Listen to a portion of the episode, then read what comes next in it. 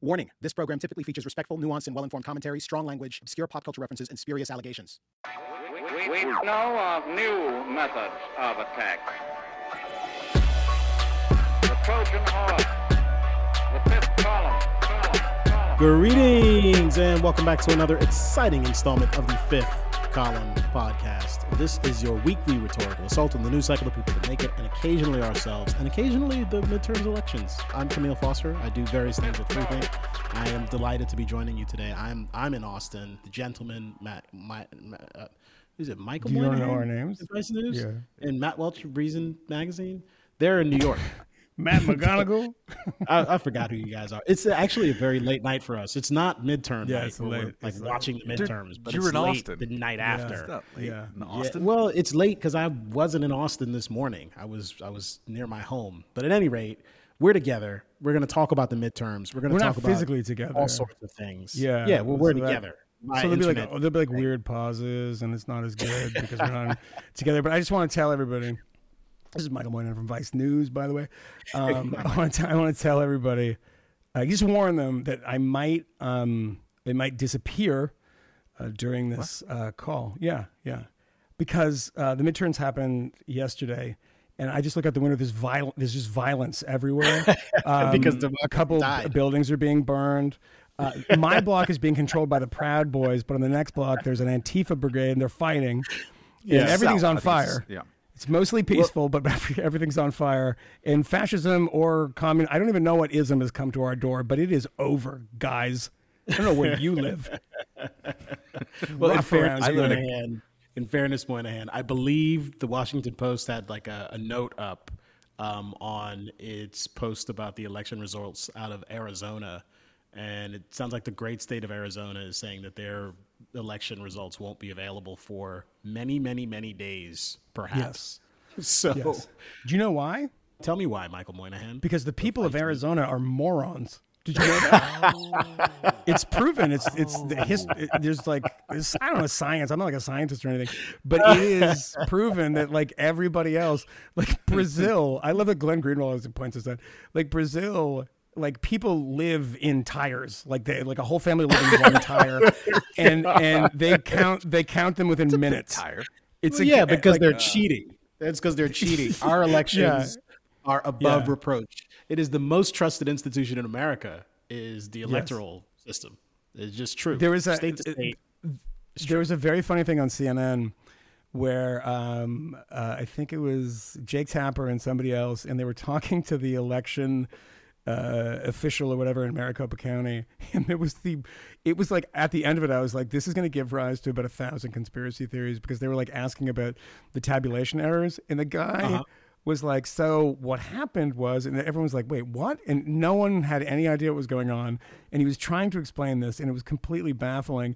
And he's like, but you know, trust us, it's going to be fine. And it was like, ah, that wasn't reassuring at all. And I was like, good lord. I mean, uh, honestly, like the the number one thing that the president of the United States and anyone else in the country who is concerned about like election integrity ought to have done is spent some time over the course of the last two years like focusing on transparency, communicating what they're doing, what the You mean instead of are, trans that the vote totals are fair and accurate. Like work on that shit. And if the expectation is going to be preposterously at this stage because we've got so much technology at our disposal, you're going to have to wait 2 weeks to find out who actually won the race. Fine. Yeah. But set those expectations early. But instead, Yeah. the president of the United States spent weeks, months, in fact, insisting that diabolical forces were conspiring to destroy America. Um, and various pundits have been telling me for weeks that Well, Jim- this week, J- it's this week, It's yesterday, in fact, democracy would be coming to an end, fascism would be rising, and and looking at Yeah. people talk about this shit on Twitter, they were positively enthusiastic about it, like some doomsday cult. They Mm. genuinely seemed to be hoping for Hale-Bopp to come so that they could don their poop, purple suits and Nikes You were wearing your sneakers. I was I was in my hotel room weird. and I said at, at when the polls close, I want someone to come over and put like put a blanket over me and just have my feet coming out the end of it. And then because democracy, I don't, I'm a, it's going to die in darkness, and I need the blanket over my face. But it's Oh hilarious. this is all happening, of course, in Arizona. which has a slate of people who are the craziest people on earth running for office. Kari Lake being, um, and, you know, and crazy people already in office. You know, Paul Gosar, the the, the mad dentist from Marathon Man, who was who was like insane. But like the Don't sleep on Andy Biggs. why Biggs. Andy, Bi- well, Andy Biggs too. But all of I don't these think people, Blake, of Blake Masters is crazy. I just don't know if he believes the things that he's saying. no, he's just a That- bad Bull's that's a way of saying. I just don't want him in the Senate. You know, for six Yeah. years. Well, Come on, we have to have that guy for six years. The question I keep it's asking myself is if if Blake Masters libertarian would have the difficulty that Blake Masters Maganot uh, is perhaps having, although we don't really know because at last wouldn't check, the last time I checked, it was like sixty percent. Sixty percent. Well, he wouldn't get the wouldn't probably wouldn't have won the primary, but I don't know that he wouldn't have won the general. Um, but setting that aside, The numbers I think, saw I think it's only like sixty percent reporting now, right? Or is it a I little saw, higher? That's- I saw it's- seventy it's up to 70 now. Yeah, I saw seventy three earlier. And by the way, because I know the Post had that thing about you know their projection that he Yeah, uh, WAPO like is projecting that he and Lake yeah. will win those races, perhaps, but it's a very, very uh, kind of gentle projection. I mean, I'm not Steve Kornacki, but it's 73% reporting, and the, I know the outstanding counties and the outstanding votes will favor him. But it's Mm-hmm. still it's a pretty big divide right now. It was, it was like a five point difference, right? Wasn't that? what- No, did you see that? no, Matt? it Was that wasn't. what- It wasn't that huge last time I checked. Let's. I mean, Uh, we could pull it up, but by the time people listen, like it'll be four, I think. else. We're we're on Wednesday, and it's Yeah. a dead heat right now between Kari Lake and Kelly What's Her Face for governor. Hobbs, yeah. Um, and uh, Katie um, Hobbs, by the way, not and- Kelly but- Hobbs. Well, whatever. Um, Who cares? you notice that all by the way, look like that running a- against each other, By the way, just just so you like know, a gr- everybody has to point. Everyone should point this out. The Kari Lake, who is, I think she's mentally deranged. I'm not sure. She used to like get tattoos of Obama on her shoulder blade, and she was like a, an anchor on a TV show, and now she's like screaming about like she's already saying it's fraud and everything. Her, if you haven't seen her opponent, She's tough, Moynihan. She's tough. She's tough.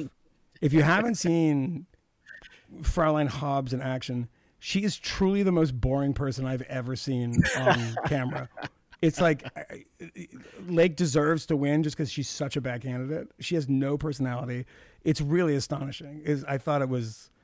I don't. They, I they mean- didn't. Didn't she didn't agree to a debate either? Right? Wasn't that the case? yeah. Did they capture her on camera? Is my question because she's been like well, like uh, hiding in the uh, could have been- Sonoran desert. Yeah, she was. time. She declared a lid for the last five years. Wait, Uh, Katie- but uh, to fact Katie check Hobbs you in and- real and time, Kari Lake never debated. I don't no, think so. No, no, no. she wouldn't do it. I Oh, mean, wow. generally speaking, I mean, went- Fetterman was would the- do it. That's that's amazing. He'll, Yeah. debate, he'll debate anyone. He doesn't care. Fetterman, Herschel Walker both agreed to debates. Yeah. By the way, Fetterman did better than Herschel Walker. I want them to debate each other. That's I don't know about be- yeah. I don't know about that. That's that what America badge deserves. thing, when he pulled out that Oh, badge. Fetterman would be so mad because he'd be like, "Fuck, mine's temporary." like Walker is like, "That's just who he is." I will say in Fetterman's One defense, hand- in the in the um his his speech uh, when he won, uh, he was pretty fluid compared to. Yeah, he was. He was. It seemed a lot better. Yeah. It seemed a lot better. Yeah. So uh, you know, Yeah, maybe- maybe he's getting uh, better. Good, good for him. Uh, you know, nice for him I'm to have his kids his kids up on stage He looked like they just come back from playing eight hours of rec league basketball. Which is just the weirdest. They're uh, on stage in basketball shorts, sweated out t-shirts. I learned it What from watching you you, hate Dad. about America? It's the most slovenly family in America has been elected to office. Yeah. Like, they, That's, that's it'd be, that, going to DC to class a the place working man, up. Kmele. Dude, how awesome would it have been? I know a lot of you working men who are members of unions and who don't look like they just came out of the YMCA. I, I mean, it, it is so. I, I have a, a. I want you to play this through your mind. Donald Uh-huh. Trump once lived in. Penn- He went to Wharton. They went to Wharton School, right? So he he, he Yeah. once was a resident at one time in Pennsylvania.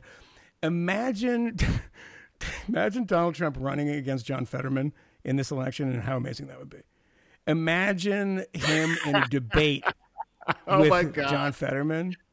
He's like, look at the, look at this slob. What a slob. The biggest slob I've ever seen. Like that would be. I mean, th- we had this moment, by the way, when I was with I was in Florida shooting something, and the crew. We had a moment where because you're in the car a lot and you get get bored, and uh, we started talking about Trump's debating style and the rest of it. And we just we just put on a bunch of stuff, eh, just to realize like how insane and hilarious he is, and you forget because like when he is the president, it's scary. When he's going to become the president, it's scary, scary. When he's not the president, it's fucking hilarious. it's like, like the interview that Matt sent, where he with the what was it like News Nation or something, and oh he no, was I like, like that. Yeah, yeah, yeah, you sent that. He's like, if I if they win, it's all me. I- i- if everyone loses, I don't. T- it's not my fault. It's not. I was like, that is. He just. I don't even. I don't even know if he's kidding anymore. Is he kidding? Who knows? Does- It's doesn't matter. It's not obvious. matter. It certainly didn't look like he was kidding to me. Was there a gleam in his eye when he said it? Yeah, because he knows it's preposterous, perhaps, but he means it. If if they, well, I think if they win, I should get all the credit. If they lose, I should not be blamed at all. Like he said, he at doesn't all. laugh when he says it. At all. He doesn't laugh. Uh, that's at the thing. Is like the re- the reporting is that he's freaked out. He's already throwing Melania under the bus. Um, Uh, that, yeah, it was yeah. her idea to to like uh, choose Doctor Oz. Uh, I saw Johnny Melania. Turkey. Did he say that? Did he say Yeah, that? yeah. Well, that was the Oh, reporting. Amazing. Yeah, yeah. Blaming the like, who, who do I support? And she's like, I the guy here, like, he's the doctor, the Osman. he's from uh, the Osville in Australia. I have a lot of cures for you that are not real cures, but he's a good senator. I saw her the other day. Um, yeah. Now, I, I saw just to interrupt, Moynihan- Yeah, Moynihan sent us a photo. sends a photo. snapped with an iPhone, and Melania was staring directly at him. Dagger. And I just, I've never been more jealous. She was. And I, I want to say for was people angry. who first time listeners, this is not an endorsement of Donald Trump to say that I did. Then the way you used to play football, you have permanent QB. I did suggest at some point in the past Mm. Yeah. that Melania should be permanent first lady.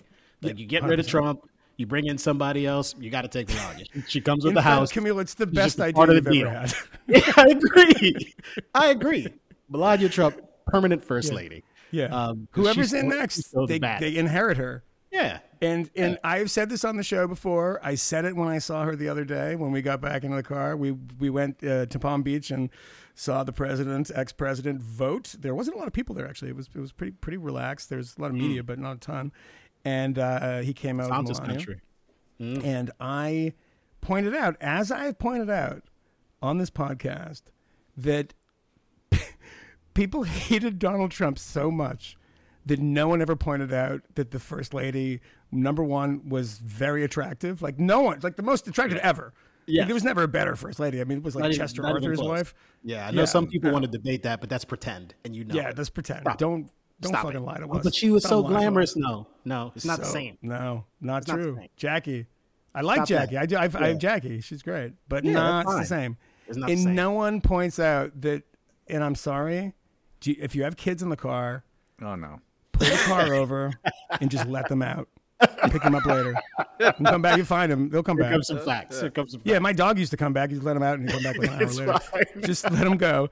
And let me just tell you this. no one points out that she is the only first lady that has fake breasts, and that is true. That is true. It's a Are big deal. sure? Big, Are very you fake. sure they're fake? Look at the pictures. There's, pic- there's big pictures. Look at the pictures. There's, picture- there's pictures out there um, of her in states of undress, and um, she Oh wow. she's they're phonier than She's Bozo's so- nose. Come on. I mean, that's the only thing that's fake about her. Everything else is just so real. I mean, she's so down to earth. Yeah, that's know? true. Wow. Sorry, Kmele, you just made another great point.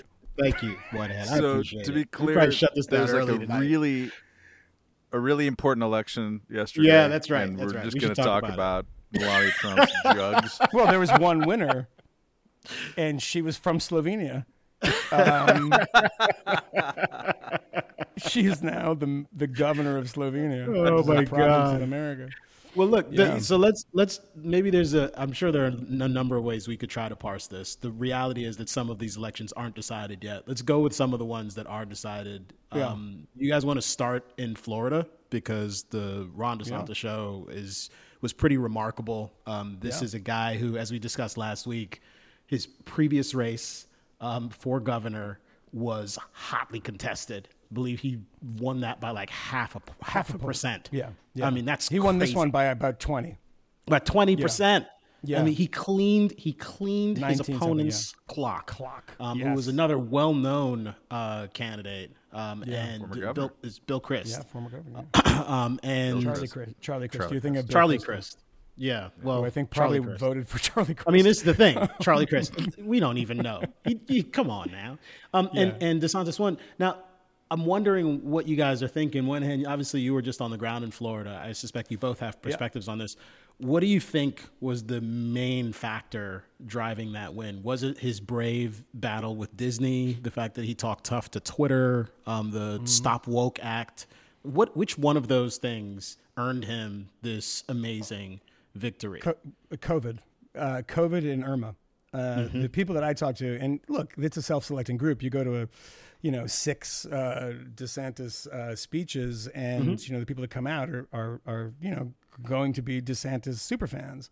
Um, there are a lot of Trump super fans, but you know uh, it's interesting because most people had DeSantis gear on, and they were really motivated. And I went to one event, which was a country music concert from some big country music person I'd never heard of, and the crowd was wild. They were raucous. They were so into it. And when you talk to people, and the first, you know, and I said this on the on the um, Substack episode that we did, that I, where I was like breaking up and breaking it, like because I had the worst internet connection. But um, the first 30 minutes of all these speeches are either directly about COVID policy or kind of tangentially it's a, it's related to COVID policy. So that's a long thing and it's not gloating. This is the interesting thing of how he handles it. It's not saying like we got it right and everybody else got it wrong. He it's the whole thing is the theme is the free state of Florida this is where freedom lives. You come here and you're free. And, you know, Matt mentioned when we did the other po- podcast, our um, friend Carol Markowitz, who writes for the New York Post, who posted a video of her at the um, uh, watch party in Tampa when uh, DeSantis is like coming down, like shaking people's hand, and like gives her a hard time because she said he was going to win by seven or something, and he's stomping at like you know 18, 19 at that point. Um, but she moved to Florida. So one of the themes, what was interesting to me, is I met a couple, and it's in the piece that I did, which which is uh, going to be on television probably about twenty minutes. Um, uh, we just rushed and, and got it got it together today, and these people from Minnesota. And I mentioned this uh, to you guys before, where they were like, "We moved because of DeSantis." That's why we're here. And you see that actually in the registrations. I mean, the number of Republican registrations. This is no longer a swing state. That's that is the red wave happened. It just happened in Florida. And you know, you see these people. You see, I mean, you have these Democrats and progressives that win, like this 25 year old kid um, from Orlando. Um, you know, the youngest person in Congress is the kind of um, young lefty kid. But um, exit polls show 60 percent Hispanic support for DeSantis. Um, polls before that showed 50 odd percent had Hispanics with him the most popular uh, politician in Florida amongst Hispanics. Um, where we went, it's not a Cuban thing anymore. That's what's interesting. It's not just Cubans. The Cubans are, I mean, they love him. They love him. And I met a guy, the last one that I went to, Rubio came and spoke. It was a pretty small thing in Hialeah. It's this incredible racetrack in Hialeah. And I met this guy, and no, eh, he must have been like nine feet tall, and he was like a Cuban guy. And I was like, Can you want to talk to us? And he said, Sure. And he he'd been here for like 30 years, and it the it was hilarious. It was like, and you know when you say he, he was like, he go, I love the saying he's go, I love him, he go. And I was like, yeah, you love me. He's like, I love he go, he go. Democrat bad. I don't like Democrat. It's literally what he said. I mean, I'm not. You can't give me a hard time about this because it's exactly what he sounded like. And he was the nicest guy in the world, like super excited. And these guys were like, no, no, no. This like, you know, they're not. The, the right wing version of what the left does when they say fascism is descending is when people come up on stage and say like communism is going to come and like you guys fled communist regimes. And they don't the, the people who actually fled communist regimes they don't say it in that way but they're like it's a little too close. One guy said to me he left cuba in 89 and when he decided that he was a fan of republicans was he heard uh, castro on the radio in 84 and he said the person that we prefer is walter mondale and he said that's the people that we don't like that's the that's the party we don't like and that was it for him And it's like I've never supported a Democrat since, and I will never have because Castro liked the the um you know, and it's a weird kind of vibe there amongst people like like uh, what's his name um, Jose Diaz Blart uh, the, the the the congressman. The incredible thing is that nobody knows this, and nobody you know I, I was su- surprised talking to people in the media that didn't know this. You know, I mean, his aunt was married to Fidel Castro. His cousin is Fidelito, the little Fidel who killed himself in 2018. It's all so tied up in this very weird kind of community there. But now they've welcomed in when you go to places like Doral in Miami, which is like you know almost it's the most Venezuelan place outside of Venezuela, and the Venezuelans are voting Republican. Um, you know, but even also like Central America, it's it's across um, Hispanics, and it's just no longer a thing. I mean, the white vote will be you know half Republican or 60% Republican, 40%. That's exactly what the Hispanic vote is now, too. It's like 60 40. I mean, and that's so just a really they're, fascinating. they're white adjacent, is what you're saying. They're white. adja- They're absolutely white adjacent. That's, that's how the people would frame it. But, but, but as to why people like him so much white supremacy, is, I, I mean, transphobia, They Raci- well, that- that racism helps. against people from south of the border. I mean, those are the national issues, right? the, the trans stuff, like that's the that's the national issues. Like people Right. care about that a little bit. But nobody you mentioned know- that to you when you talked to them. Uh, not really, but there were big applause lines. They they get Mm-hmm. they get a lot of applause, particularly like we're protecting women's sports. That's how it's framed. Yeah. and people really go for that. Mm-hmm. Dog they whistle. really Dog go whistle. for that. Yeah, And I said, to, I because said everyone is pro- so excited about like chicks volleyball, chicks swimming, chicks gymnastics. No, the Cuban guys like God protect, yeah, volleyball, protect volleyball, God protect volleyball. I love Cubans, by the way, and that's that's a that's my Yeah. my. It's very, It's it's, just- it's it's a very sweet version to me. They Yeah. cannot finish a uh, the end of a word. No, they don't. no. Not... You know why? They're so excited to get to the next one. Oh but my I, god! but I said, uh, but the interesting thing is, I said to my producer when the pl- applause lines came up, the last night we saw we saw him speak, um, when they came up for the for the trans stuff, for the for the sports stuff, and for the, you know, um, I guess hormone blockers come up too. Um, the thing that's interesting about it is that I guarantee you, all these people, even ten years ago, if you had applause lines about that about gay people, it just it, they would have died. They would have fallen flat. Mm-hmm. Nobody, I don't think anyone would applaud applaud for it because everyone knows gay. They, they have gay people in their family. They have gay. I mean, I met a, a bunch of gay people who were supporting supporting DeSantis. I mean, it's just not mm-hmm. a weird thing, you know. And but the trans thing seems to be, you know, different. It has a different resonance with people. I'm not entirely sure why, mm-hmm. um, but you know, look, it's it's the national thing. When you say, well, I mean, somebody said actually, one of these speakers said, you know, they say that there's no CRT in schools in um, in Florida, and that might be true, but you know, it's coming, and we want to make sure when it comes that it doesn't get a get a foothold. That's what someone said from the stage. Yeah, yeah, yeah. yeah. Were they not aware that Ron DeSantis like he, he passed something? Is to stop woke Uh, There's no more wokeness in schools. Yeah, no, no, but but, but it, the argument was that we're Yeah. we're we're preventing this from happening rather than it's Ah, actually yeah. currently happening. Yeah. And the interesting thing about it is that everyone gives DeSantis this hard time and says like, you know, he's not Trump, he's not exciting, he's not blah blah blah. I I I, I couldn't disagree more. And the reason is is that I think he's kind of trained up in a way. And I was with a, a guy from CBS, um, a guy who I know and I just happened to run into, and he was like imp- impressed. He was like impressed by him too. He was like, "Oh, I mm-hmm. didn't think." That. And one of the ways to be impressed is to watch the people that precede him, because everyone's tr- either trying to do a Trump impression or they just suck at it. I mean, there's one guy that's really good who's the CFO of Florida. I can't remember the guy's name, but he he shows up and does this little shtick where he gives everybody his phone number. He's like, take down this mm-hmm. number, and they put it in their phone. And he's like, and then it, someone calls and he reads out the number, and they don't know what's happening. Like, oh my god, I just called him, and he's like, hold us accountable. Like it's a shtick, you know. But they know what they're doing. They do it in a way that is a little bit Trumpy, but not in a way that is crazy, right? It mm-hmm. doesn't feel crazy. It doesn't read crazy. Like the, the, they're, you know, he's very good on the stump. I mean, you see a guy do a speech this many times with no notes and you know no prompter, and he hits all the notes. He doesn't fumble anything. He gets the crowd really excited. And this is completely separate from what it doesn't make a difference what I believe about anything that he's saying. I'm just saying that he's actually good at it. So beyond the fact that he won so handily, and like, is it now? Like you saw the cover of the New York Post today when it said "the future," uh, you know, the pro, pro DeSantis Yeah, future. see what they did there. It's not because he's winning in that way only. It's because he's actually engaging. And you could never see anyone this excited about Charlie Crist. And it's, you could have these policies, the COVID policy. He, he he knows how to deliver it, and he's a good retail politician. End of story. And if people disagree with that, they're wrong. You just have to see him up close, and he's actually good at it.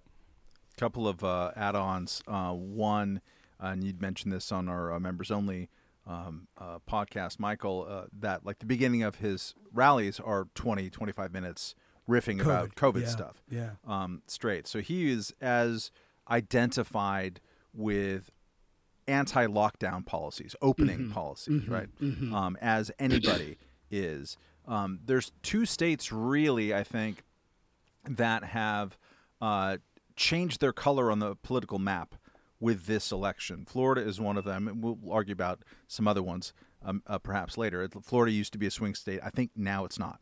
Like just It's now definitely it's not. not. It's Marco not. Rubio, like Democrats spent how much money uh, on Val Demings, who's supposed to be a, the, a, a incredible new hero. She got absolutely thumped by a, a, Mm-hmm. journalist similar- that I know who is um, not uh, somebody who's like a Rubio fan went to a Val Demings thing and he, he said there was like eight people in a barber shop for six, and he said she was she was legitimately terrible. Um, So she was just bad. Like she's she knew it was coming, perhaps. a lot of money that could have been spent uh, elsewhere. She got absolutely thumped. Uh, but he's Yeah. part of that story to do that. But another state Biden was where down that there in the last week of the election, though, right? Yeah. Who sorry? What? Yeah. Biden swung down to, to Florida. So it's amazing that he didn't move the needle. Or maybe he did. Spending his incredible political capital, which I understand is just you know it's really through the important roof. these days. Val, Through the roof. Val. Hey, hey Matt, the he's not going to do anything different after the midterms. He said it. The other state that has changed, arguably, is Colorado. Um, Jared Polis won by 18 percentage points in what has been a purple state forever. Um, uh, that was expected, unlike uh, DeSantis. DeSantis was polling at around 13, 14 points. So he exceeded his polls by as much as pretty much any governor uh, uh, winning. Uh, Polis is more in line, but that's not the normal uh, status quo in Colorado, and all the statewide offices followed suit. What did Polis do to distinguish himself from most other Democratic governors in the country? He was comparatively open. He, as soon as the vaccines came around, he said, "Let's take the fucking masks off. Why do we have masks on? It's over. We have vaccines now. Stop it." Um, and people uh, called him crazy and a monster. And like three uh, months later, New York Magazine's like, maybe he's onto something. Um, in, in I, his I. I talked to another journalist who was definitely not a fan of um, of uh, DeSantis and said um, we uh, did a story about this um, recently and said you know um, he he was right. Um, and I, it looked like it was kind of uh, uh, grudging. But on the Colorado thing, Matt, I just wanted to point this out: the Lauren Boebert um, election of the totally ridiculous Lauren Boebert. Uh, Associated Press has this now at 99% reporting. Uh, Adam Frisch is uh, leading, but it's 50%, 50%. And the vote difference uh, appears to be 70 odd votes. Wow. Wow. Wow. 156,746 for Adam Frisch, Frisch and Lauren Boebert. A race- 156,682. I a mean, a race that, was is- on nobody's list of Yes. possible flips Yes. Right. from Yeah. Republican to so Democrat. 60 odd vote difference right now, 99% reporting.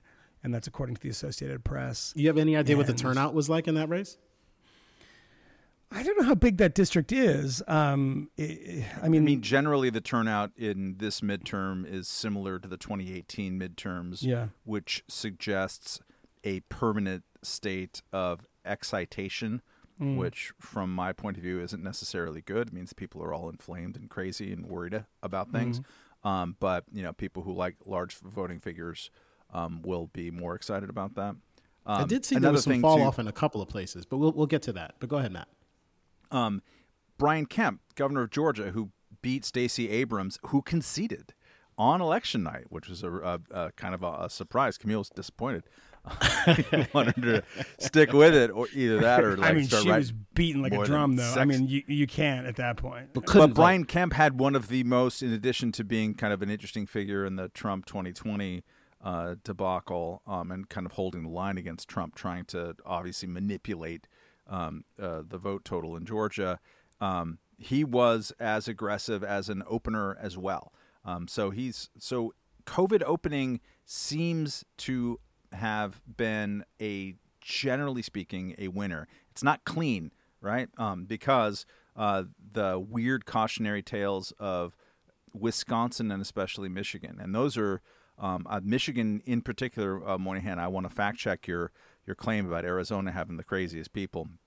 Yeah, Um, Michigan's the GOP of- yeah, The Republican slate, and it's not people who hold elected office for the most part, but the people that the Republican Party decided to nominate. And sometimes they were encouraged to nominate them by Democratic spending Yeah. in, in local races, but they had to pull the lever. And they pulled the lever on a slate of absolute crazy. Michigan is a divided state. Michigan um, just now ran the table with Democrats for the first time in a generation. Hasn't happened. Gretchen Whitmer, who was one of the most severe lockdown candidates, exceeded her uh, projections by a hell of a lot. I mean, she won by double digits last time I looked, and I'll have it in front of me in a second. Um, she won by, yeah, uh, uh, 10 points, 10.6 points even against Tudor Dixon, who, uh, similar to Arizona, they both kind of weirdly look alike. Um, uh, But uh, Tudor Dixon is, is, is crazy pants. All these people are heavy on the uh, kind of the, the election was stolen from Trump. Um, the, the one of the worst sort of secretaries of state uh, nominees from the Republican Party ran in Michigan, also lost. also lost. Uh, yeah.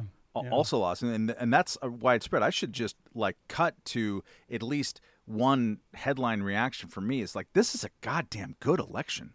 Like so many bad people lost. I'm a little bit Yeah. bummed about a couple of things, but generally speaking, if we're boiling it all down to 50-50 splits everywhere, people are all upset. Uh, uh, for the most part, Trump absolutely got his ass handed to him I mean, over and over and over again. Yeah. Like really in an embarrassing way. It's you know this is the third or fourth iteration of Republicans taking the knives out today. The next, uh, have you seen Moynihan? The next uh, New York Post cover, the Trumpy oh, yeah, Dumpty. yeah, Trump, which is Oh, a John. J-Pod. I think it's a J. Yeah, John Podhoretz piece. It's I a mean, great you know, piece. that's that's the hometown newspaper. That's the newspaper that Donald Trump long had a very cozy relationship with. That's a newspaper that was uh, defended him in a lot of ways and took shots at him when when necessary, but was you know more generous to him than any other paper in New York. Has now produced two covers in a row saying it's over for you, buddy. You're done. Yeah. We don't like you anymore, and that is astonishing. That is really really astonishing. I mean, look, John Podhoretz is writing a piece. It's a very good piece, by the way, and that's Yep. in on the editorial page, um, the opinion section. To that's a that's a decision to put that on the mm-hmm. cover. To mm-hmm. put, that- That's somebody made that decision for a reason, you know. And tr- Trump is. It's one of these things that, as the narrative is developed, there comes a point, usually a couple days later, in which the backlash starts, right? And people try to say, well, that's actually not true. true. Here's now the new counter narrative. That can't really happen here. Um, and, you know, what will happen is if you have two races in Arizona that go a particular way, go Re- Republican like Blake Masters and Kari Lake, it's like, well, actually, we're going, it's like, no, no, no, that's actually not true. Arizona's a kind of special place in its own way. But the election stuff really, really didn't fly. And that is, you know, we have to talk about this because everyone is protecting their ass now. All those people who were hyperventilating on television and in print that democracy was over. Well, you know, now actually it's just because we warned about it and people came out realizing that it was it was under threat. So therefore, don't say that it wasn't under threat. Um, yeah, I don't buy that for about a thousand reasons. But it also shows you that stop condescending to the American people. They actually, you look at these exit polls uh, when they have to do with Trump. Do you want Trump to run in 2024? I mean, it was like 65 to 70% of people that said no way. I mean, it- he's not popular. And we don't even need those opinion polls. We just need to look at the results of this election. So many people that were anointed by Trump and very poorly thought out. I mean, you, you anoint Dr. Oz in the same way that you anoint John Bolton, somebody who you have no nothing in common with, but they're on TV. That's pretty much the common denominator. But these are bad candidates. I mean, they're ex- ex- ex- exceptionally bad candidates, and the people who don't have that direct interaction with Trump, he's not going to stump for them or anything. Uh, the ones that are doing impressions of him are, are also doing incredibly poorly. He goes down to Florida and refuses, well, he is in Florida, refuses to stump for the man who cleans up, and that's mm-hmm. Governor DeSantis. I mean, it's it's a very, very, very bad night for him. But but not not just refuses to stump for him, is openly denigrating him. That Like, starts later, Even, yeah, Even yeah. t- even today, like there's a post about a post from Truth Social that got lifted where he's talking about how he got more votes in total in aggregate than DeSantis did in this race. But speaking of which, um, Matt, we, so we were talking about. I didn't about know he was running turnout. for governor of Florida. but okay. Yes. You're talking about turnout numbers. Um, and it's actually the case that Florida You'd Florida be in jail. turnout 49.1%. 2018, it was actually 53.6%. Um, so turnout a little lower there. I mean, still high um, relative to, to recent like midterm averages, but still lower. Georgia, um, 52.3% versus 53.9% um, in 2018. Uh, Wisconsin, um, also down uh, 59% versus 61%. Uh, Arizona does appear to be um, a little bit over, but that's still based on a projection. We don't quite know. Pennsylvania. And it also looks like Mandela Barnes is going to lose that race in Wisconsin. Um, in Wisconsin, right. Um, And Texas uh, also turnout 42.4% um, was 45.6% in 2018. So again, still higher than averages, but but not like Not a just higher than tremendous- average, higher than any year until 2018. Right, Basically, right. that's that's the point. Like 2018 established a new level of kind of ah. Yeah. Trump motivates just- people. Yeah. We're in- down just a little bit from that, but it generally suggests there's a new plateau that's much Mm-hmm. higher than 2014, 2010, 2002. 1994 all the way going back like there just hasn't been this level of enthusiasm even if it's down a little bit So we talked a little bit about Georgia um, earlier, um, and it's probably worth spending a little bit more time there. Uh, Kemp, who is running against Stacey Abrams again, is the rematch. This is uh, the the Rumble in the Jungle too, uh, and Stacey Abrams takes a trouncing. Was that racist? i think so uh, yeah, maybe a little bit against Kemp.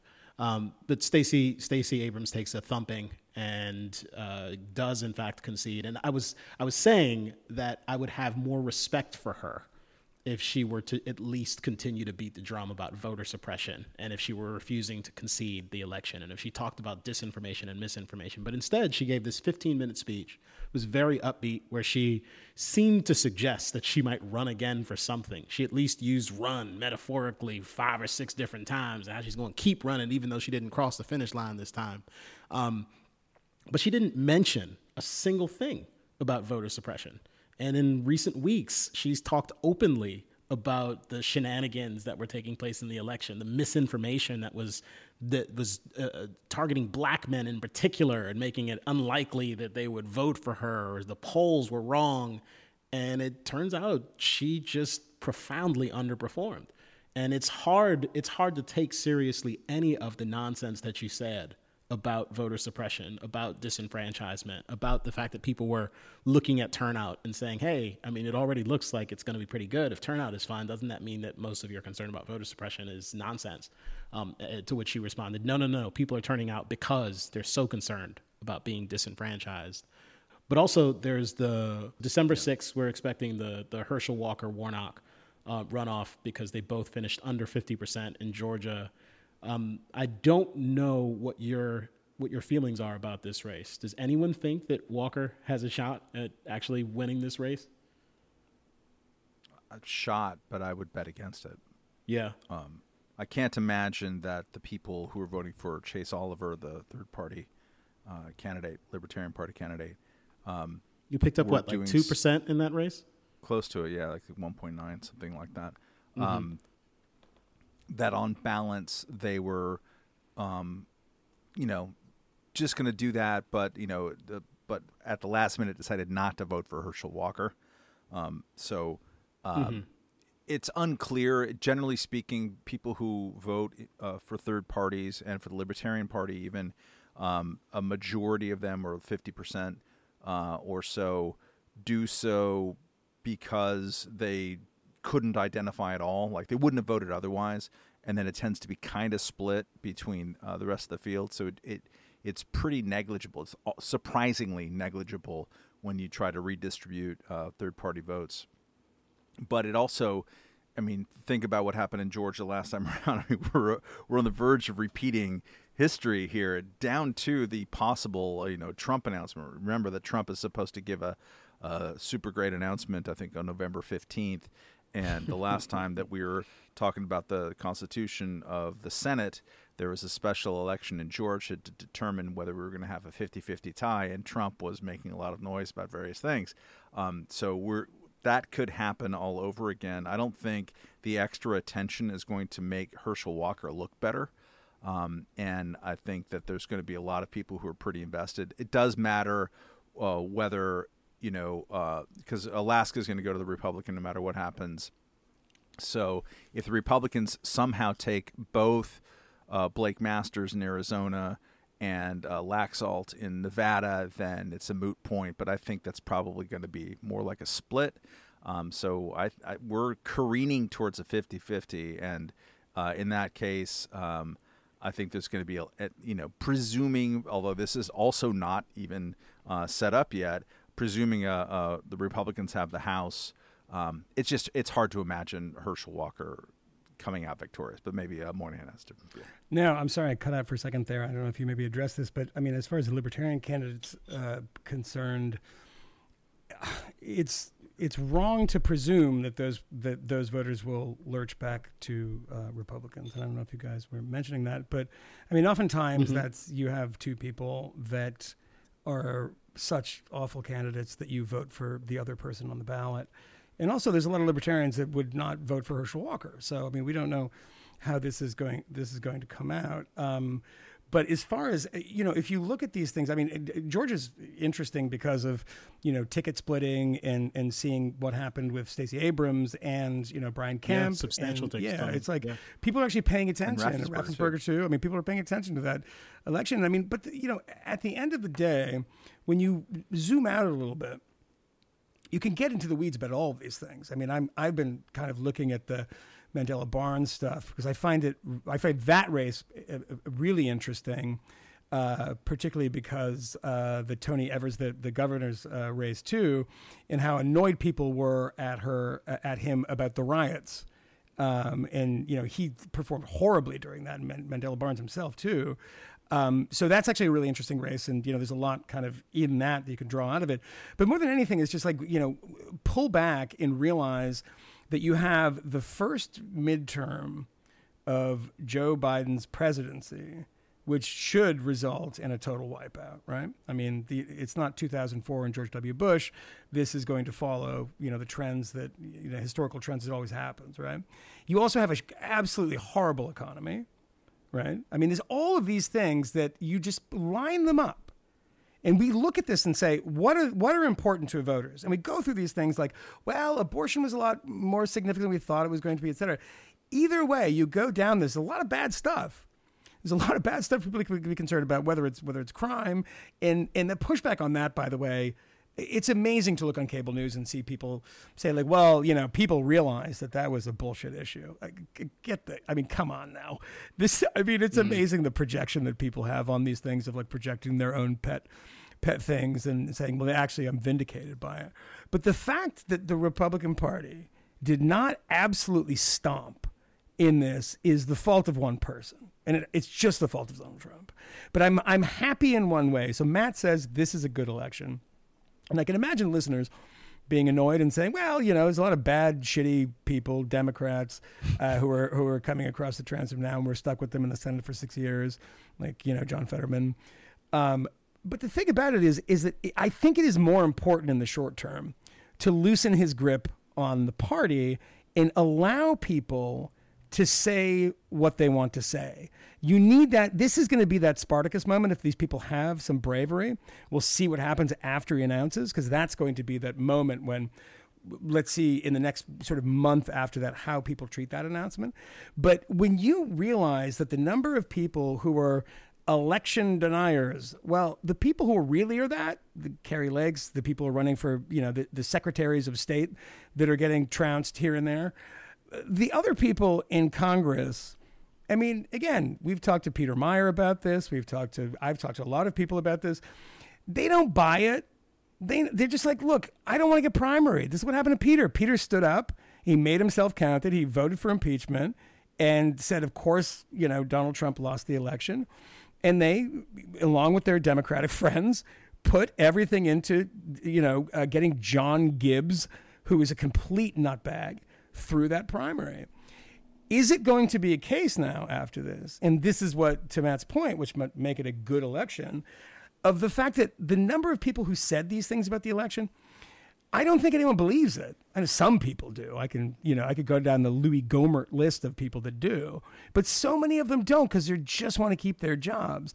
Now that Donald Trump is, you know, keeping people out of jobs, like making Republicans lose races, maybe they'll be freer to to to say what they actually believe about him. I mean, you saw Mike Pence today in the Wall Street Journal. He pulled a lot of punches, but Mike Pence wrote a piece in the Wall Street Journal about like my final days with Donald Trump. It's pretty interesting. Pretty interesting. Um, he's, you know, and like Mike Pence is like even being made fun of by, by Donald Trump in the same breath when he's saying Ron DeSanctimonious. He, he says like they're going down the list of like popular Republicans. He puts it up on a screen and he's like, Mike Pence, I don't believe that. 4%, don't believe it. You know, it's like he's just like shitting on him constantly. In, I, I think he said better, better than, than I expected, right? And in, in, in like these, like to use the term of the MAGA people, like this is the actual Yeah. cucks, right? The people that are just like, you know, still being like, Donald, can you like me? But when it doesn't matter anymore, everything changes because you're going to see that. The, I- I think, and this is a prediction that I could be totally wrong about, but you're going to see that the actual MAGA world is one man and a bunch of people fearful of him that don't really believe in the greater MAGA project. Because so many. I mean, here's a Go ahead, Matt. Here's a Yeah. test. How many times did J.D. Vance use the word Trump in his victory speech? Well, you know why. The answer is zero. I mean, the answer is fucking he went zero. in Not even stumped once. for JD Vance and made fun of him.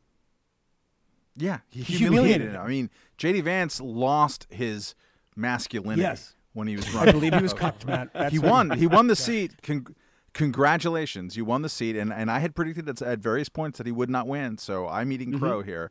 Um, I'm eating crow while saying here's a person who up until you know 2018 had a very respectable career in life, and now I think he's a contemptible human being.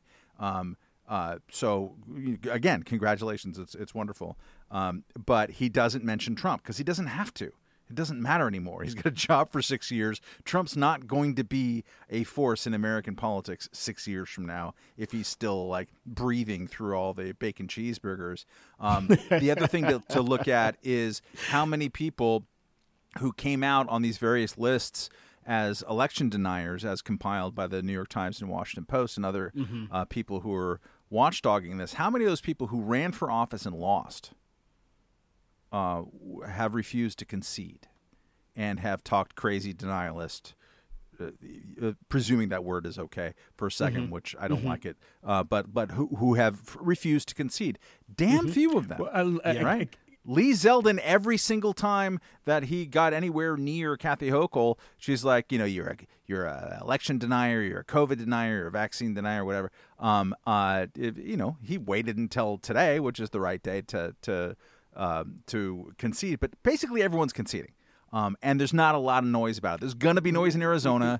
Absolutely. Yes. There's going to be noise in Nevada no matter what because they're taking a fucking long Oh, time they're to count the votes. time- yeah, they're California, taking a long too. time to count the votes, and they've had screw ups in the machines in, in Arizona. But the thing with Kari Lake, who is a lunatic, is uh, um, it reminds me of the photo from the inaug- inauguration day in 2016. Do you remember the photo of the 65 photographers around the burning trash can? That's what she is. Like Yeah, yeah. everybody's reporting. Kari Lake said this thing. She's denying the election. They're so excited. But it, it does feel like a lot of the the election denial stuff is is very calculated. Um, even the way that they've gone about doing it throughout these races, for the most part, and we all know Donald Trump won that election. Yeah, it's an applause line. I don't think most of these people te- te- tend to take this stuff seriously. And the more the the JD Vance campaign went on, the more it seemed to me that this is a guy who, when he actually gets into office, might try to moderate in a substantial way so that he can actually make a go of this. I don't know if that's likely, but it certainly doesn't seem to me that there is much incentive to be the most Trumpy version of himself once he's actually in office. I would I would say that he has embraced the kind of national conservative mu- movement that that created itself in the uh, kind of wake of Trump, um, and he will be committed to those things in the similar way that uh, Josh Hawley is, you know, or, or other people who have fashioned themselves in, in this way. And you know, those things are ex- very explicitly against most things that I believe in. So I presume he'll be more honorable uh, doing that than he has been up until this point to get this. And you know, he could turn and do whatever. Um, I'm not that concerned about it. Uh, he underperformed by a lot. Um, everybody, uh, Mike DeWine certainly, who won uh, governor's race um, in in Ohio. Um, it's uh, it's a Trump plus eight state. Um, but he won, and uh, and you know it's he's Tim Ryan who he beat. It's funny. I mean, Moynihan and I were both, and I don't know about you, Kmele. We're watching MSNBC last night, not for any other reason except for our, our friend Steve Kornacki is just fucking better at it He's than so good at it. everybody Yeah, by great. a lot. Crazy. Yeah. Did I you mean, you, flip- you know I was watching. It's crazy. Turn it down every time Joy it- Reid start talking. Yeah. I'm just saying. Yeah, I mean, yeah, just, that's right. Yeah, we, we she did, really did is a mention that. genius. Did Um, you think uh, about that? She's a real best. No, genius. because like I'm lunging for the mute button. Please stop. And you know, I I was sitting there with with Coco for a little bit of it, and I had to explain without explaining. Like you know, oh, here's a panel of five people, all of whose shows I have been on, and and and, and Mm. You've many been on times, Maddow? like traded very. I was on Maddow once during the uh, 2008. It, it ended in spectacular failure. Um, it was in uh, the little remote uh, uh, filming place in DC, you know, Yeah, up on yeah, that yeah. hill. Um, And it was because of the McCain book. And so I'm on there and I'm a little nervous. I haven't done a lot of uh, cable TV. And uh, it's probably like, you know, the summer of 2008 or the fall. And I'm on there. And Maddow was a huge deal back then. You know, she was, her star was definitely rising and she gets me talking about it and i'm gesticulating wildly with my hands like i'm some kind of italian or liz wolfe or something and uh and as and as uh, uh as part of it i rip out my Oh earpiece yeah, yeah, yeah, um yeah. which is not No. good in a remote hit No. like and uh and she does that thing with her eyebrows and she says well matt welch that was really interesting and i'm sure we're gonna have you on back a lot and that was the last time i ever She said that sarcastically too. it wasn't clear. It wasn't Sarcastic. It wasn't clear. I'm Like sure it was, was- open to like I I nailed it and I was good because I talked about McCain in a way But that you was never useful came to an on. MSNBC audience. I, I don't certainly never came back on, not remotely invite ever again, and it felt like I really screwed up. So I'm sure Busty Wimsett will get on the uh, He'll find. He'll find. historiography there. I want to. Uh, but no, like like ahead, uh, like right. seeing all these people uh, assembled around a table, and it was it's weird. It's a disorienting experience um, to see. And I think Chris Hayes was probably the best of the group uh, last night. And what's her face, whose name I forget. Um, Joy Reid. Uh, uh, also, no, um, it's not Joy Reid. Tiffany Cross. but like it's they're different. They're different than they Shout were to five Cross, R.I.P. five seven years ago in their in their emphases of uh, of various things. But uh, you watch MSNBC for Kornacki because he's uh, incredible and and uh, and brilliant, and it's but also the world that they're surrounding him with. It's just uh, it's an interesting There was set of somebody who's a friend of ours, I think, and I can't remember who it is. So I'm sorry if you're listening and I'm denouncing you. But there's somebody who's in our universe who said something on Twitter. He's like, you know, I used to respect Steve Kornacki. I like Steve Kornacki, and now I'm watching this, and he has this like insane idea that the Democrats could like potentially uh, retain the House, and it was like. Then as the night went on, it was like it's not totally ridiculous. I mean, He's not. He's not he's crazy. not crazy, and he was playing it out. Not I mean, he was he was it was caveated in a number of ways too. But but yeah, just to shed it. and yeah. he's directly responding to Rachel Maddow. I mean, part of the the reason why the the broadcast worked was because it was uh, MSNBC anchors in various uh, formations wish casting. But then Mm-hmm. knowing that you could just call on Steve. So, Steve, what about that House race Yeah. in North Carolina and the outstanding vote? And he's like, okay and like immediately gets and plays out an entire scenario it's fantastic i, I switched back and i'm sure you guys did too on occasion to cnn or other places just Mm-hmm. to see the you know because there's a commercial break i don't want to watch the goddamn you know Cialis commercials or whatever Well, although Um, they did have the little box of of Kornacki just like kind of spinning around at the board Yes, while the commercials Korna- were Kornacki on. Cam. Yeah. Like MSNBC So- knows that he's he's the the draw. draw. just I mean, show him at the you map. You know that like while they you're think running that the he's like working out numbers on that cam, but he's actually like betting on horses. It's true. oh yeah He's, he's betting on professional. he's professional betting on the greyhound races. Uh, Just keep moving. love- Just keep moving, Kornacki. I love how every like hyper, uh, you know, uh, uh, involved uh, sort of female journalist type of person on Twitter will say, "Oh, look, I know he's gay. I know he's gay. Still, he could totally get it. Yeah. On election nights, it's yeah. incredible. I mean, the Oh man is a real belt loosener for the uh, MSNBC crowd. I love it. It's not even guys. I don't think guys are interested. They're like they they're like yeah no. It's like he's because they know he's he's got a partner, and then the women they don't care. They're like I can conquer that. No, you can't. Stop doing that. Stop harassing Steve. He's our friend. We love him. He's a genius. And the, the the incredible thing about Steve, by the way, is that the difficulty in this job. There's a million difficulties but it's not even knowing knowing the kind of you know the architecture of every race and every district. It is the fact that you can someone shouts out something about a county in in you know Wisconsin and he knows the actual physical shape of the county and there's so many and they're so close it's like he, he never gets it wrong. He goes in like I'm gonna get that of like Yeah. oh it's not oh shit it's actually the one over I mean I still and it's like a suburb of a college Yeah. campus or I whatever. do that, and I'm like, oh fuck, that's Oklahoma. Like- oh shit, I thought that was something else. Kornacki's like getting deep. No. I'm like, Jesus, man. Beautiful mind. He's a beautiful oh, mind. God. Alabama and Arkansas. I still idea. just it flips. I No flipped them yesterday. I'm Both sure, of yeah. them are are amazing, full of amazing people. we have listeners there. I Um, know. well, we should talk. We should talk about um, the Wisconsin election for a little bit because I, I Yeah. think that the result there is interesting. And I, I'd shot a note over um, earlier, a text uh, with this uh, Washington Post piece um, about Kenosha, Wisconsin. And this was from Halloween, but the headline was Echoes of Unrest in Kenosha in 2020 are affecting a tight governor's race in Wisconsin. Um, and the story is, of course, about the absolutely miserable, detestable governor, um, Tony Evers. So, did I say that? And, and this is a little biased, isn't it? That's fine. He is detestable and terrible. Um, and it is about his lackluster performance, um, or I should say, deplorable performance um, in response to the, the violence, the paroxysms of violence throughout 2020, but in particular after the Jacob Blake shooting, which pretty much leveled the city of Kenosha, uh, a place that is still reeling from the destruction there and the devastation. And it's it's something that you probably haven't seen, uh, but I suspect um, that at some point you will. I know some folks working on a, a doc project um, to to kind of surface some of the footage of the the chaos and carnage And let's stop there. quickly- But people were deeply affected.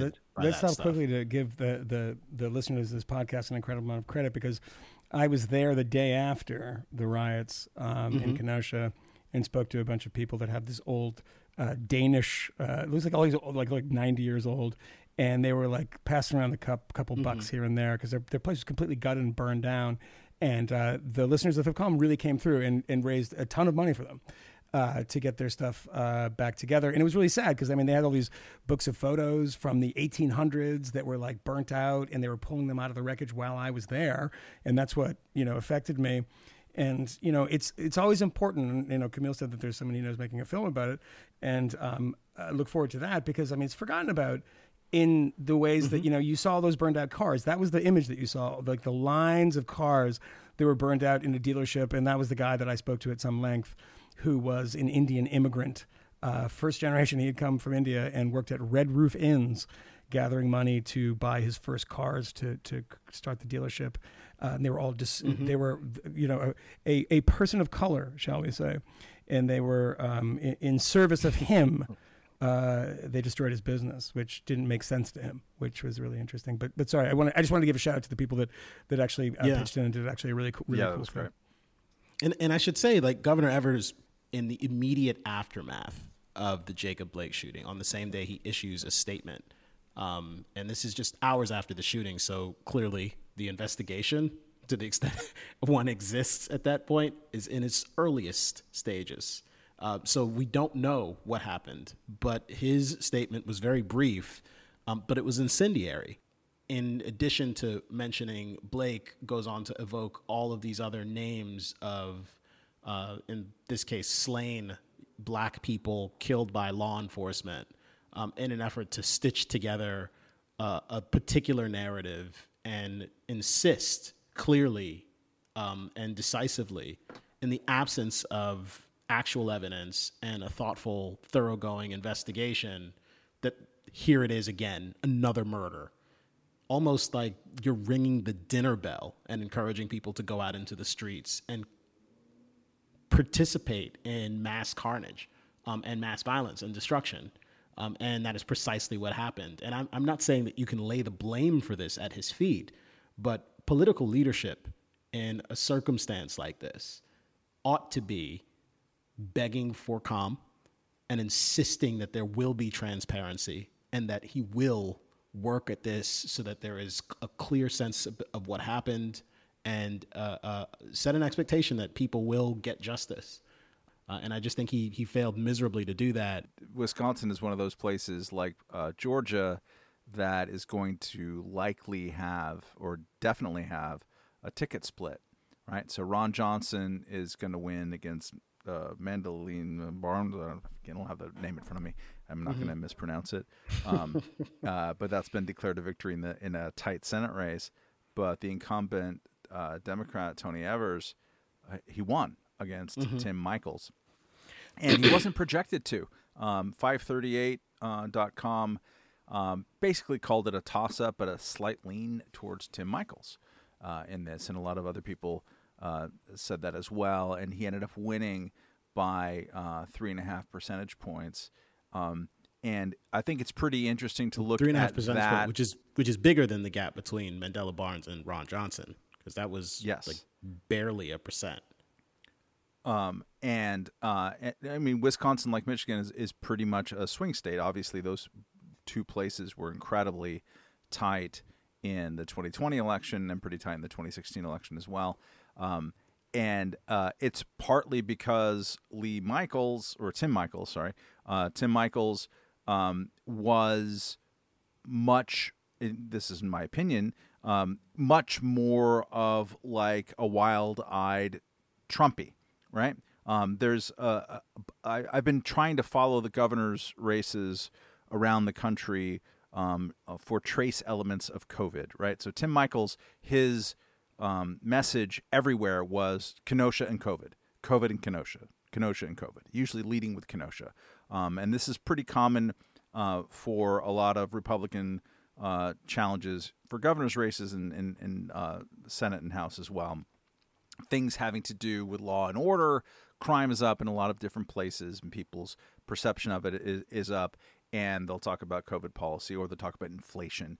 Um, uh, Michael Brendan Dougherty had a pretty good piece in the National Review on November 2nd, um, arguing that it's about the COVID stupid, and in his point of view, um, and I think there's a lot to it that crime and inflation, which are really big issues in this election by any uh, exit poll or pre-election poll, um, are essentially straight downstream from COVID policy, um, as is education. I mean, the, the things that people are worried about have a lot to do with choices that were made in the face of the pandemic um, and, and, and bad choices. But so who does well in the face of that and who doesn't do well? And that's a fascinating um, question. The, in the Nevada's race, which will take forever to count, but when they finally count it, my prediction is that the governor's race, which people will be paying less attention to than they will the Senate race, because the Senate race will contribute mightily to who has final control over the United States Senate.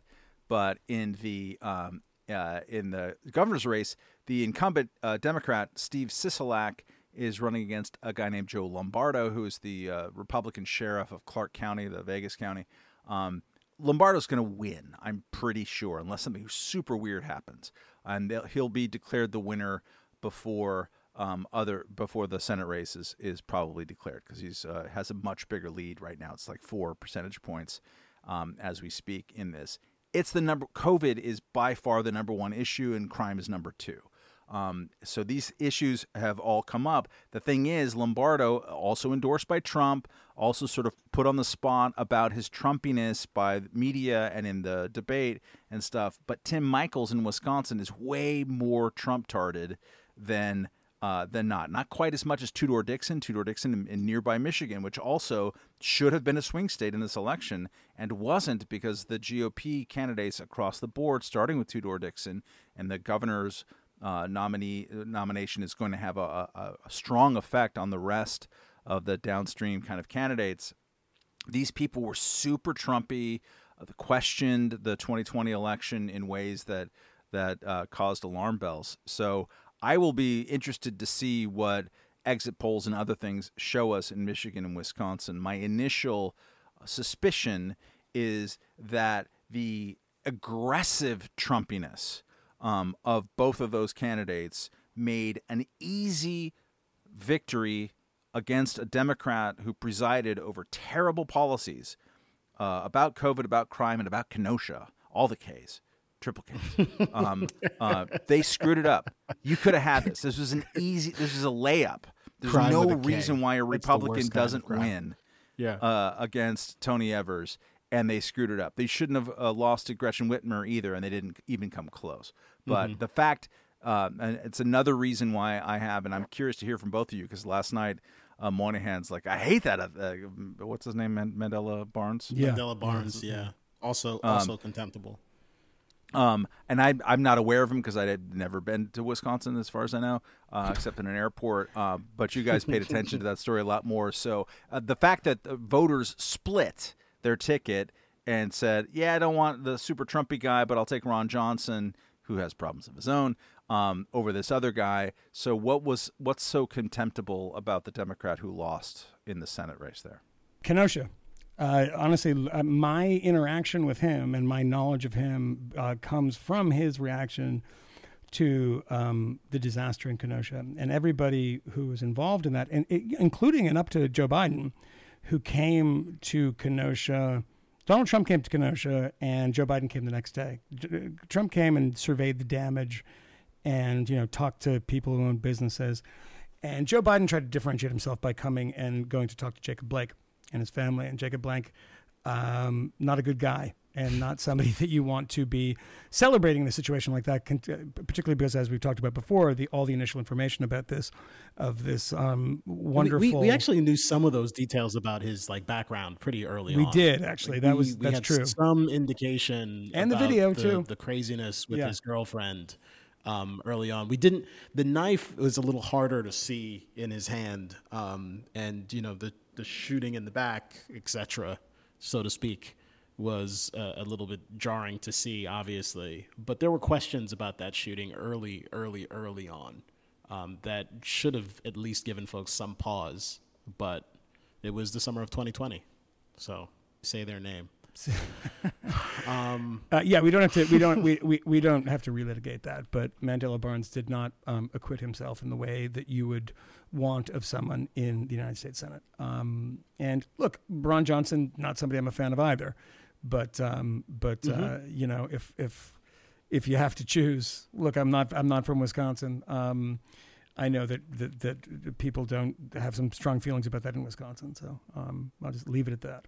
Well, one one thing that I definitely want to talk about a little bit um, is just the the role of Joe Biden um, in the midterms. Uh, there were places where he he did not go, um, for example, um, and places where he did go. He went to Pennsylvania a lot, um, and one wonders whether or not he actually had something to do with the outcome there. Because I know that Democrats were increasingly concerned that a candidate who seemed pretty compromised in Fetterman uh, might not actually be able to pull it out over uh, Dr. Oz, but despite his lackluster performance in the debates and various other questions about his health and his cognitive capacity, um, he managed to win. And I imagine that suggests to me, anyways, that almost anyone could have won um, against Dr. Oz in that particular race.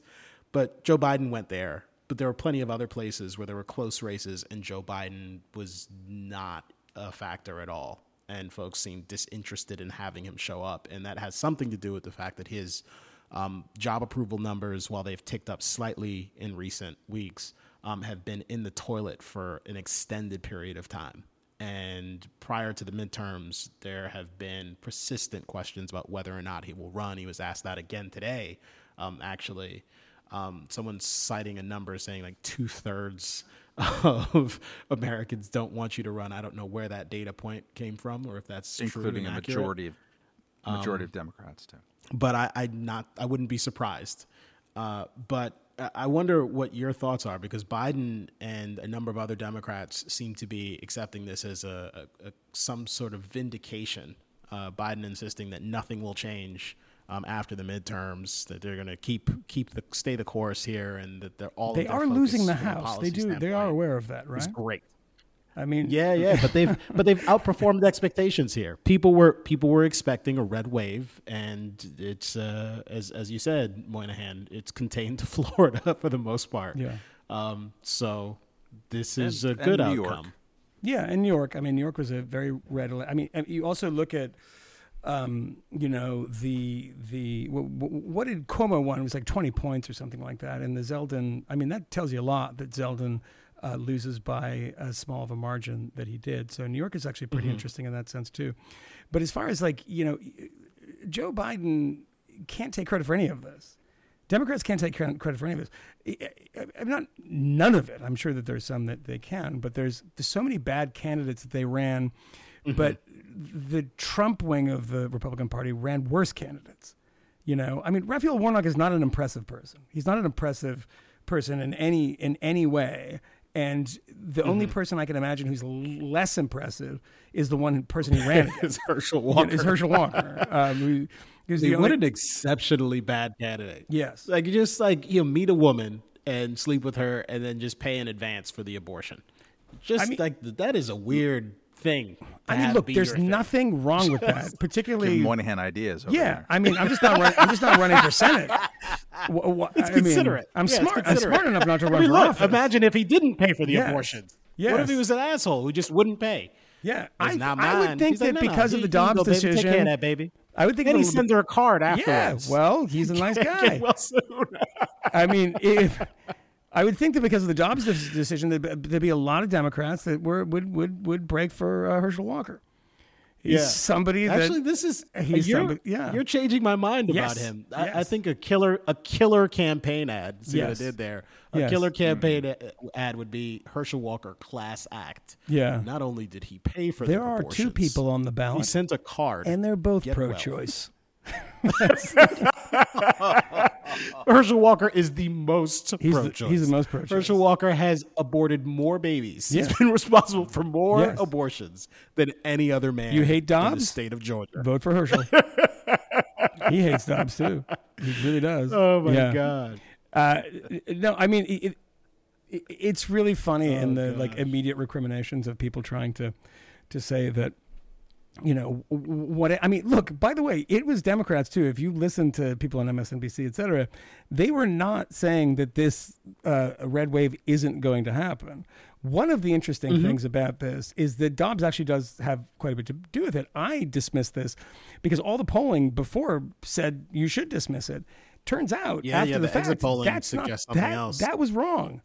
And Mm-hmm. Republicans have to admit that, particularly when you see things like the ballot initiative in Kentucky, um, which was a pretty a, a pretty extreme uh, way of dealing with uh, abortion. I mean, the, the actual phrasing of the bill I have to pull up, but uh, that went down in defeat. I mean, from so you have Mm-hmm. Kansas and you have Kentucky and places that people uh, tend to think of as ruby red that are reacting against these uh, abortion bills. And look at the exit polling on polling on abortion is what changes people's mind about this quite a bit. So people are coming out for that reason, and the Dobbs decision did not help Republicans in, in any way. So uh, that helps Democrats. Bad candidates help them help Democrats, but that's about it. I mean, I there's not that there's some sort of absolutely charismatic person in the way that people, or particularly the media, found somebody like AOC charismatic. Um, I can't like, name a candidate that won who's a Democrat that impresses you in any way. I mean, I'm easily impressed by people I disagree uh, with. the ones uh, weirdly in watching MSNBC, they they were they kept going off on like how impressive some of the ones who lost were. Val Demings just so impressive. Tim Ryan, go again. like really doing the blue collar thing in a way, just lunch buckets all the way down, and keeping Biden Super at arm's length. Yeah. Um, Do you see his? I You would see his concession speech, when he- the- which he was like, "I want credit for conceding." It's like, oh, God, I mean, come on now, really? He he did this whole thing of like, "I am unlike these scumbags. I am conceding." It's like, yeah, I think Republicans are conceding all across I the love country it. today too. Did he want? Did he want credit for conceding? You know, finishing seventeenth in the Democratic presidential primary. I remember that. Holy shit, he ran for Um, president. I forgot used to- about back when I Yeah, I, I I ran into him in the MSNBC green room back when Oh, MSNBC used to invite me on. Yeah. Um, and uh, and I he's a perfectly nice guy. Um, and, but I said like, dude, uh, your comms people, like you know how there's like a half a dozen politicians who like like never let go. They're like the Gila monster on your arm Mm-hmm. in terms of the emails that they'll send to you. You never interacted with them. You never had a thing, but suddenly you get every email from Tim Ryan's uh, congressional Yeah, office. weird. That was It's- the it's- case it's with him, with me for for, for like it's like they're sucking up Like, data I from your don't phone spend a lot of as time you in walk Ohio. by them. Yeah, I mean, Ryan ran, ran an interesting campaign, and I I Yeah. No, continue, man. I'm sorry to cut you off. Uh, I was just saying he ran an interesting campaign because he was like he knew how to he knew how to be uh, uh, tell everyone I'm not a liberal. That's he kept on trying to say that. You know, I I, I buck my party all the time. I buck Absolutely my party right. all the time. and and Absolutely lost though. right. And lost. I mean, mean, but he I- also I, think some people. I- would I mean, it's Ohio, yeah. right? I mean, I encourage. Ohio is a much uh, more difficult slog, but I do encourage uh, Democratic friends to um, allow themselves to take the hint of people who lose a lot. And I'm not saying Tim Ryan is in that category yet. Um, uh, perhaps, and I think probably he ran better than one would expect given the fundamentals of Ohio. It's not an easy thing, and given the fundamentals of the economy and a bunch of other stuff.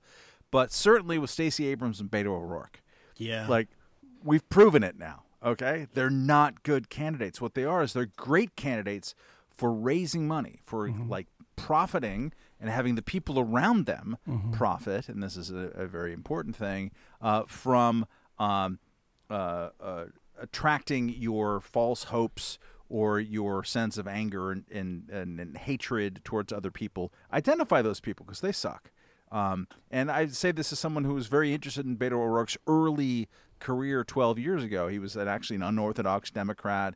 He was in favor as in the El Paso City Council, um, beginning there, but then also in the House of Representatives, um, of legalizing weed when no one was doing that at, at all. And he was also like free trade and and fiscally kind of uh, conservative. He was a bunch of different things that was that was kind of interesting. Then it became this kind of like are you describing? You're 21st just he's, century you're, Bobby he's Harold Ford.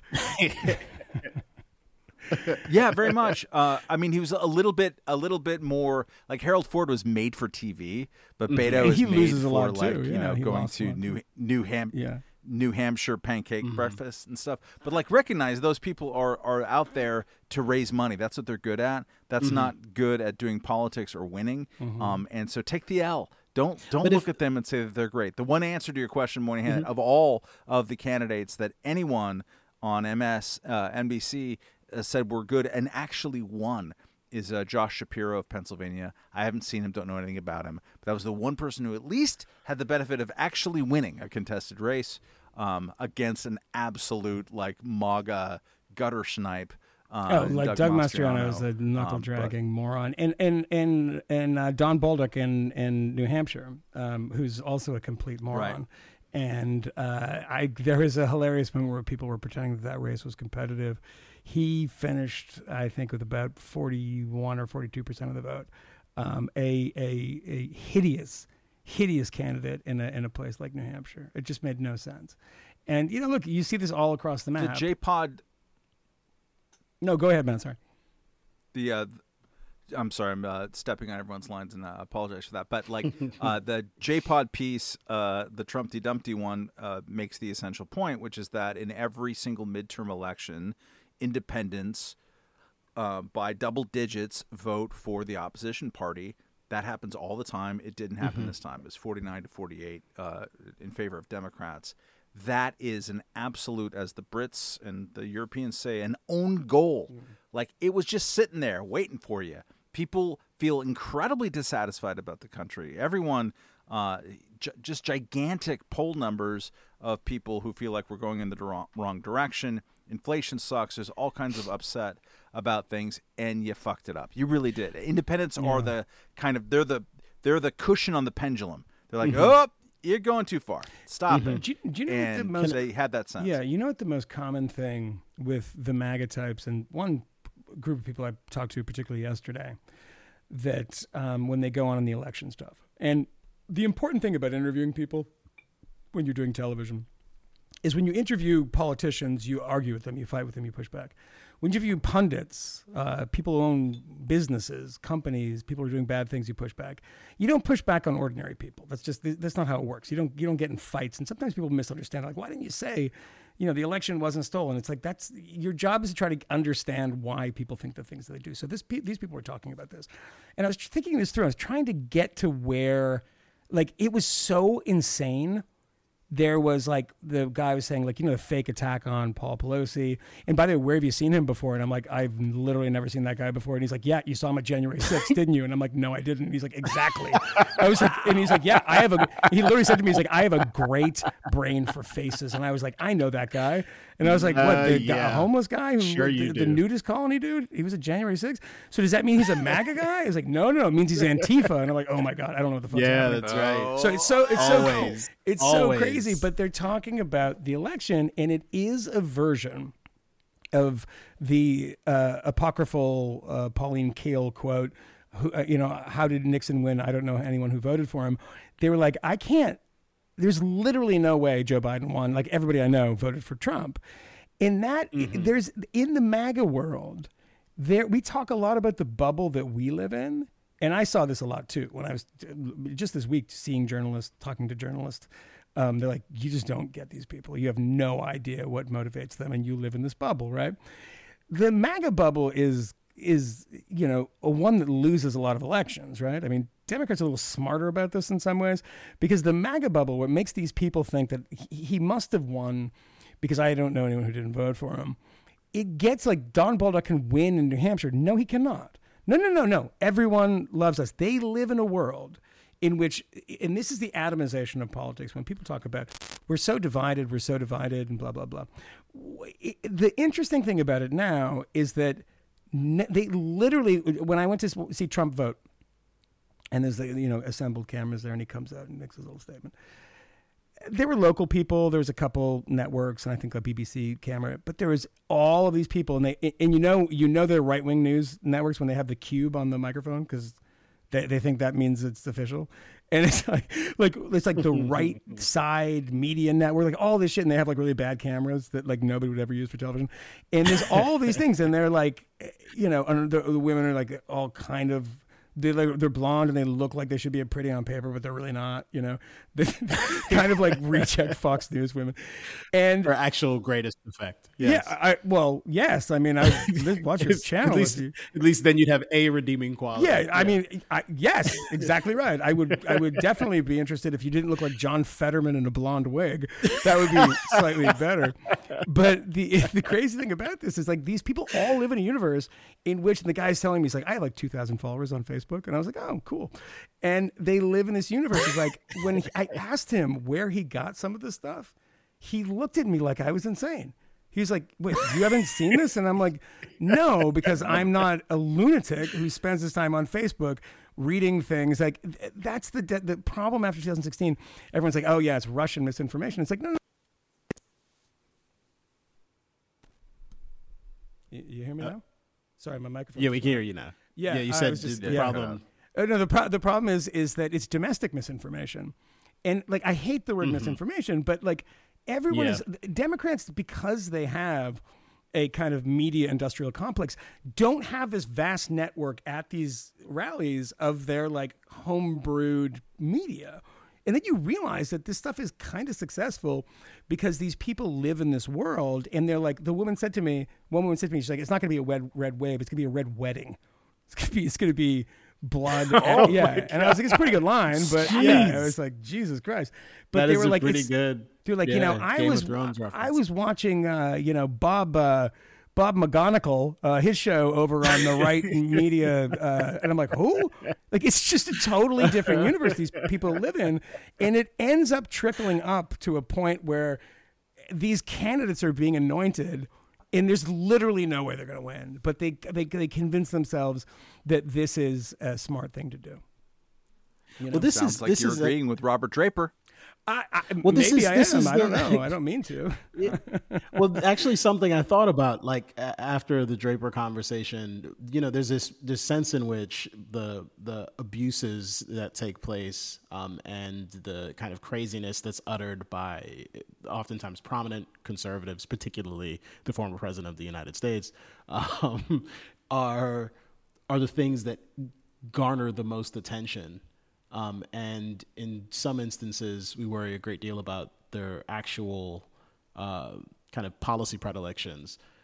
But a lot of the weirdness that takes place um, on the left side, uh, on the on the on the Democrat side of um, the ledger, like tends to be this either informal kind of cultural craziness because they have a great deal of cultural influence and power, um, or this this more official seeming but equally equally nonsensical um, obsession with something that can't be substantiated. Whether it's the disinformation, misinformation stuff, the voter suppression stuff, or the Russian collusion um, conspiracy theories, Which is all election denialism, is the zeitgeist, Right? For years, it's, it's, it's, all it's a version of that, denialism. is it not? I mean, it's like you know that's the purpose of it. I mean, no one And- fucking and- remembers that and- Hillary and of Clinton course- didn't want to lose, and so she said it was it was it was rigged against her in a way that a foreign power came in and tricked people I- into I had voting for forgotten- else. Wild. I forgot that she wrote like her her OJ Simpson version of uh, her OJ Simpson version of uh, of events where OJ had his how how um if I did it Yeah. and she wrote how it happened like how it happened how the Russians stole my election from me Yeah. how Donald Trump became an illegitimate president of the United States and you can find so many Democrats who were saying this. Now, again, this isn't the, the goal here isn't to try to equate the two. I actually think there is a meaningful difference. There There is, is. yeah. I think that, that, that there's a, a kind of veneer of respectability when people on the left do it. Um, but it is only a veneer. Um, and it's it's worth bearing that in mind. Um, I wanted to ask like at least one final question because I, I don't know if we're going to wrap up soon since we started late. But with respect to Donald Trump and his perhaps fading influence, I mean there is a sense in which he obviously contaminated certain candidates and made them kind of radioactive um, to to voters. Um, and other candidates felt that they needed to perhaps ape Trump in various ways in order to have a shot in the primaries. And I mean, some of that influence appears to be real, and I, I would suspect some of it fades a bit. Um, but there also f- seems to be this kind of stultification of the Republican Party or the conservative movement bo- uh, broadly. I mean, Moynihan, you talk about this this kind of farm league media e- farm league media ecosystem that exists, where pretty much anyone can have a voice and a platform and seemingly propagate conspiracy theories that bubble their bubble find their way to Charlie Kirk or something. Yeah. Um, and suddenly it's moving the needle. Um, like these um, the the overstated um, concern about like the the election disruptions in uh, Arizona um, like that seems to be a really profound concern that is likely to have long-term ramifications for conservatives. Like I don't see a crop of young intellectual talent um, surrounding the conservative movement. Like I, I see Marjorie Taylor Greene kind of screaming today that people are idiots for blaming Trump for the loss. Um, talking to Steve Bannon, and is she going to be more or less influential in the the forthcoming Congress? Like, She I'm met sure. today with with uh, Kevin McCarthy uh, uh, in a closed door meeting to talk about um, if and when he becomes Speaker of the House again um, about getting some uh, committee assignments. So she will be, by definition, more influential in the country, uh, presuming, which is likely but still isn't totally sealed, that the House uh, is uh, taken over by Republicans. Yeah, and be careful what you wish for because the number of people who dislike Kevin McCarthy, and there's a lot of things to dislike him for, they must realize that if it's not Kevin McCarthy, it's who's it going to be? Jim Jordan? I mean, is this going to be better? I mean, I, I'm not. I mean, at least Kevin McCarthy is totally spineless, uh, and at least sometimes takes the position that he'll vet, he'll soon reverse. Whereas the Jim Jordans of the world just take the bad position to begin with. But to the point about the eco, the, the media ecosystem, it's like, look, I, I, you know, do it, great. I'm happy for you to do it. I don't. I'm not worried about it. Mm-hmm. It's just the quality of it is so low. It mirrors the quality of the candidate, right? These candidates that are so mm-hmm. shitty. The version of that in the media system, media ecosystem on the right, is the you know Fox News wasn't wasn't good enough, so we went to Newsmax, which you know has some reasonable journalists there. I mean, like you know my friend Jim Ro- James Rosen, who um, you know was at Fox and wrote a very good book about uh, attorney former Attorney General John Mitchell, serious guy, and then OAN, which is not serious at all, and then into these like kind of you know single A ball, uh, you know Gulf Coast League, really crappy, crappy um, media thing. The problem is is that nobody has any ideas. If you, if you watch these things, and I have, there's not a conversation about ideas. It's just a team, right? And then a bunch of slogans.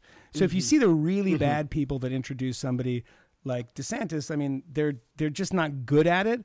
They go in and they they they mutter a bunch of phrases about freedom and no to socialism. And if you sat down with them, they literally know nothing. It's you can tell from the second they open their mouth, and you see these uh, people on these you know, you know small kind of conservative media platforms it's not as if it's like you know say reason magazine where where, where matt is employed that is, mm-hmm. you know has a kind of intellectual architecture. I mean there's you Right. know what you're getting and there's serious ideas in it. These there's no ideas there's a set of presumptions mm-hmm. that we believe this and i don't know what that is anymore. That's the problem. And so when i want you know somebody gave me a hard time about desantis in an email, which I, I'm, I'm looking forward to responding to in the uh, Substack you should all subscribe to. Um, one of the things, that, the objection in a way, and I won't get too deep into that, was that, you know, one would hope if, if you have an opposition party to, to, to, to Joe Biden, they would actually have a philosophy that differentiated itself in a number of significant ways. In those significant ways are like economic ways, right? I mean, we don't have that anymore. I mean, that's the key to all of this. If the number one issue for people in this election is economic issues, pocketbook issues, inflation, et cetera, you have a Republican Party that helped spend our way into this recessionary, inflationary spiral, right? You have people that believe that trade is ultimately mm-hmm. a bad thing because it eliminates American jobs. And so, therefore, one must, you know, shut it down as much as you can. And I have a lot of friends that disagree with me on this, but that's not an argument that's even had anymore because it's so transparently obvious to these people that you know China's bad, so we shouldn't be uh, trading with them. And you know they have a th- there's a trade deficit which doesn't matter, and people don't even understand what that means. But there's none of these debates anymore. What it means to be a Republican or what it means to be a conservative is something that completely eludes me. I don't understand what it is. What it, what it means to be a MAGA type okay, I get it, but I don't at the same time don't understand how so many people that used to be, you know, free traders, and we know those, know those people. Um, like Larry Kudlow, et cetera, that joined the Trump administration, forgot about everything they'd be, been stumping for for 65 years, for fuck's sake, and now believe what exactly? That that disturbs me, and I think that media ecosystem is in some ways facilitate. This is not Ben Shapiro. Ben Shapiro is a guy that you can really hate and disagree with and blah blah blah, but he talks about ideas and and you know he'll debate people about ideas and. And you better come prepared to debate him about uh, ideas because even if you disagree with him, he's smart and he knows what he's talking about. This other universe, Yeah. doesn't. There's none of that. I mean, all the things that brought people towards the right, you know, when they're in college and they're in Young Americans for Freedom or they're in Students for Liberty or something, that's because people are obsessed with ideas, not candidates. Now they're obsessed with candidates, a party, in like a movement that is devoid of any sort of organizing principle, and that's what I really can't stand about it. One Matt, uh, you've been out to important these. element. Yeah, please just give me something, Matt. Am I missing anything about the the young conservative movement? Are there any any indications that something serious will emerge from No. from these Um, okay corridors? There's not, and there won't be probably, and this is something that Justin Amash talks about um, very successfully, not in terms of electoral politics, but in terms of describing the problem. And then we'll get to someday a solution to it. But the problem is that um, the people that you elect, the people, we spent all of this time, all of this energy, and this we, I mean, the entire kind of journalism media ecosystem, people who are sort of passively enjoying politics on Twitter or whatever, um, like talking about control of the Senate and all this kind of stuff as if it really matters. And um, what do those people who are running for office and winning, uh, you know, by a razor thin margin, what are they gonna do? What are they? Are, are they going to write a piece of legislation? Nope. Are they? Are they going to write an amendment and debate something stirringly on the floor to change people? Nope. They're not going to do that. I mean, the most that most of them are going to do is to grill various administration figures and or members of corporate America, speci- specifically if they work for a social media company in a way that they can hopefully get a really great little clip from C-SPAN, which has its cameras on at all times. They can then throw on YouTube, become viral, and fundraise off of it. That's what they do. Until you have some tethering of responsibility to uh, uh, Republican governance, um, and small r in that sense of, uh, of, of representation, then it's just going to encourage people to be media clowns. Um, that's it. Um, and that there's no breaking that cycle until you break the cycle. There are about eight, ten people tops who affect any piece of legislation that really matters in this country, which is the annual appropriations bill. It's going to get passed on December 21st after some kind of stupid legislative standoff. People in the president's office, people in leadership in the House and in the Senate. That's it. Um, it really isn't any other people. So you're getting really excited about a backbencher in Colorado. What the fuck is that backbencher going to do?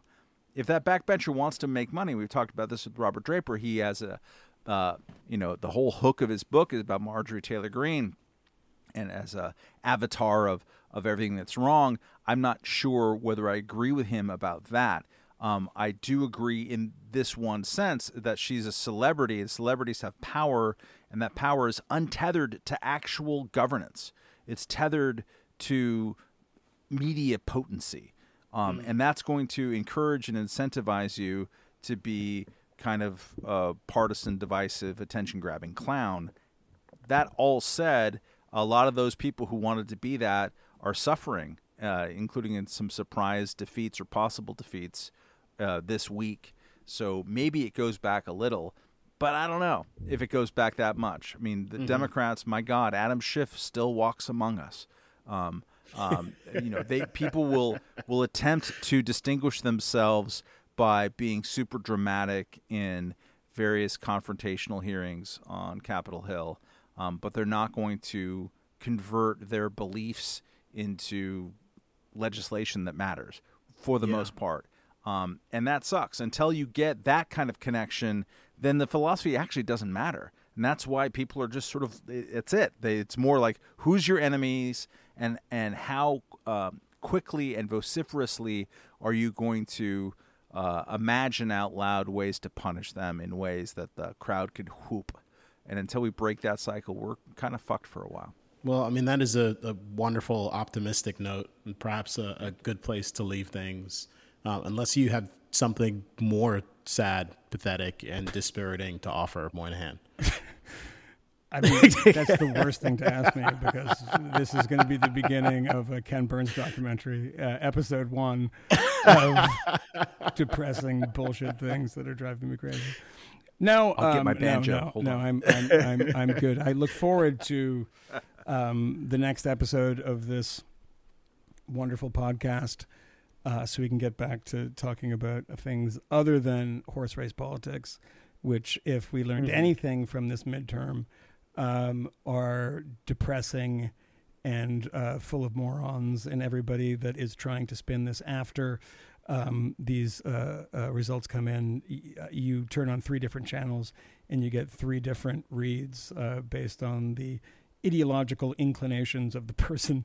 There's not, there's no one's objectively saying this is what's actually happening right now. So I just, it'd be good to get a little, a little further from that, um, take a break from Yeah. it. But you know, we can't really because we have an election in Georgia again. What December sixth? Is that what it is? Seventh, sixth? December 6th. Yeah, Yeah. December sixth. December 6th is what Matt said. I'm going to trust him. Yeah, and then the Arizona election uh, results will be in in 2027. Um, so we just have to wait uh, and see, you know, if Blake Masters So then they, survives. they've installed Donald Trump as both governor Yeah. and senator from Arizona. Yeah. So it's oh, I got. great. They have to wait I got until- somebody who said the uh, Speaker of the House thing.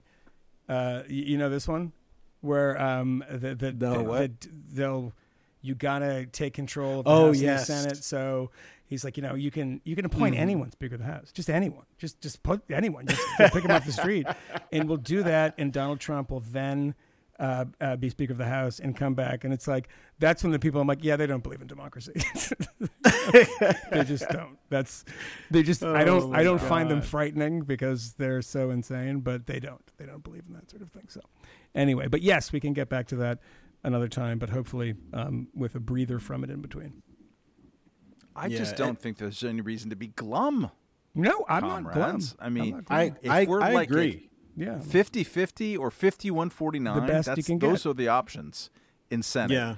Right? And the House still could be close to tied. could be close. It's to going to be kind of close. Yeah, Republicans will take the House. what- you It'll it's be. going to take them like seven. it's 50-50 in Senate. Republicans will take the House. It's you know, you have the Kamala Harris tiebreaker, and you know she really knows how to break a tie. And then she laughs about it and talks about school Hmm. buses. It's it's always it's always a fun little yeah. She's like, you know, who doesn't like a yellow Like- bus? It's like, is she high? Is she? Is she? But yeah, um, I think divided government is great. Um, I think that it's it's it's better than than um, you know running the tables as the Democrats have been doing for the past couple of years. Um, yeah, And also, like even the slim margins that Republicans will get, Kevin McCarthy, if he's the Speaker of the House, he's going to have like a three vote, ten vote tops majority.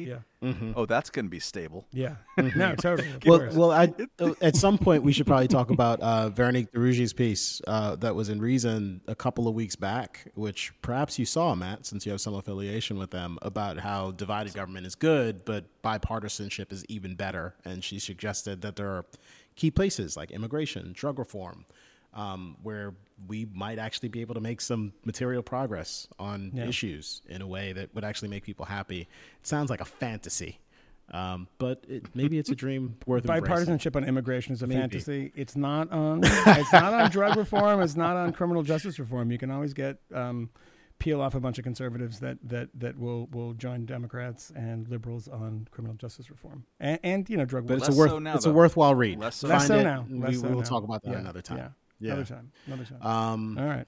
all right, cool. Well, I, I think we've done the Lord's work here Mm-hmm. and uh, have helped to shepherd people through the midterms. Um, and we've shared a couple of laughs. We didn't have a couple beers, but maybe next time. I've been drinking uh, but I think for that's all for three now. hours now, but you know, that's up to you. Four, 17, whatever. All right, Ooh, all right. that's it. Bye. Bye. Bye. We, we know of new methods of attack. Trojan horse, the fifth column,